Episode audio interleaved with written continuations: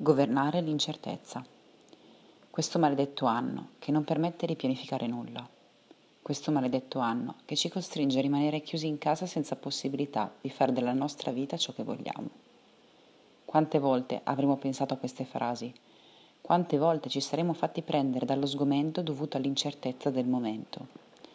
Durante il primo lockdown di aprile, per affrontare questa terribile incognita, che pende sulle nostre vite, ho ascoltato diverse storie di uomini e donne che negli anni precedenti hanno fatto della loro vita un'impresa. Li vedevo in tv o li sentivo alla radio. Nelle loro interviste raccontavano dell'esperienza di buttarsi nel vuoto, nell'incognito.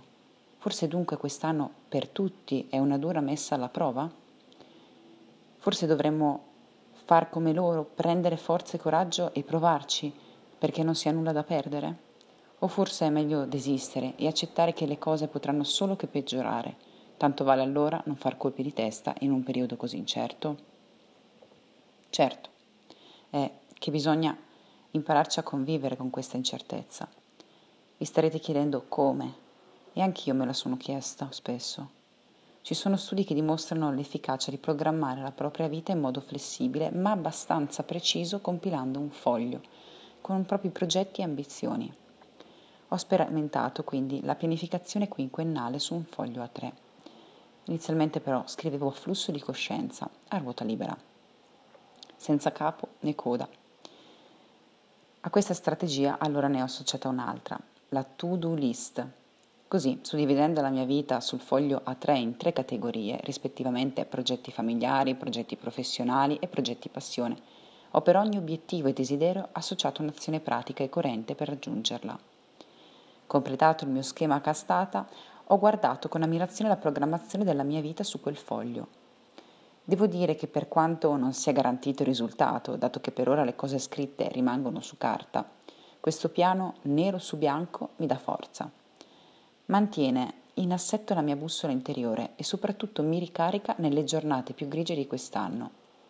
Ad ogni modo ogni cosa è scritta in matita Bisogna infatti, secondo me, affrontare l'incertezza con una certa flessibilità e prontezza. Per noi quest'anno in ballo c'è stato un matrimonio pianificato, studiato, realizzato e messo in stand-by per diversi mesi. Alla fine di quel matrimonio di che cosa ne è stato? Beh, è saltato completamente. Ma la nostra bussola interiore ci suggeriva di mantenere fede all'idea di sposarci, quindi dovevamo compiere questo passo e dovevamo compierlo entro quest'anno. Così, non appena ce n'è stata data l'occasione, tolti tutti i fronzoli, in un batter baleno, in poche settimane ci siamo sposati.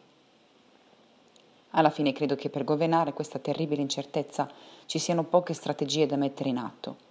Una buona dose di positività, una ragionevole flessibilità a cambiare i piani e un'ottima prontezza nell'afferrare le occasioni che ci appaiono dinanzi.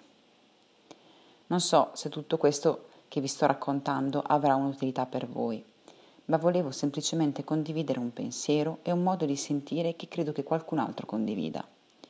Di questi tempi il confronto è diventato inesistente.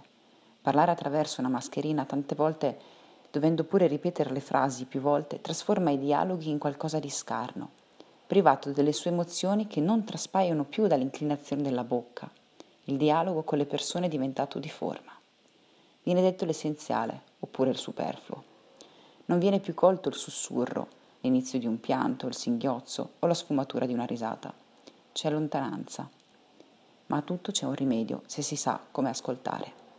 Se vuoi, raccontaci come stai vivendo quest'anno scrivendoci a viceversa travels chiocciolagmail.com.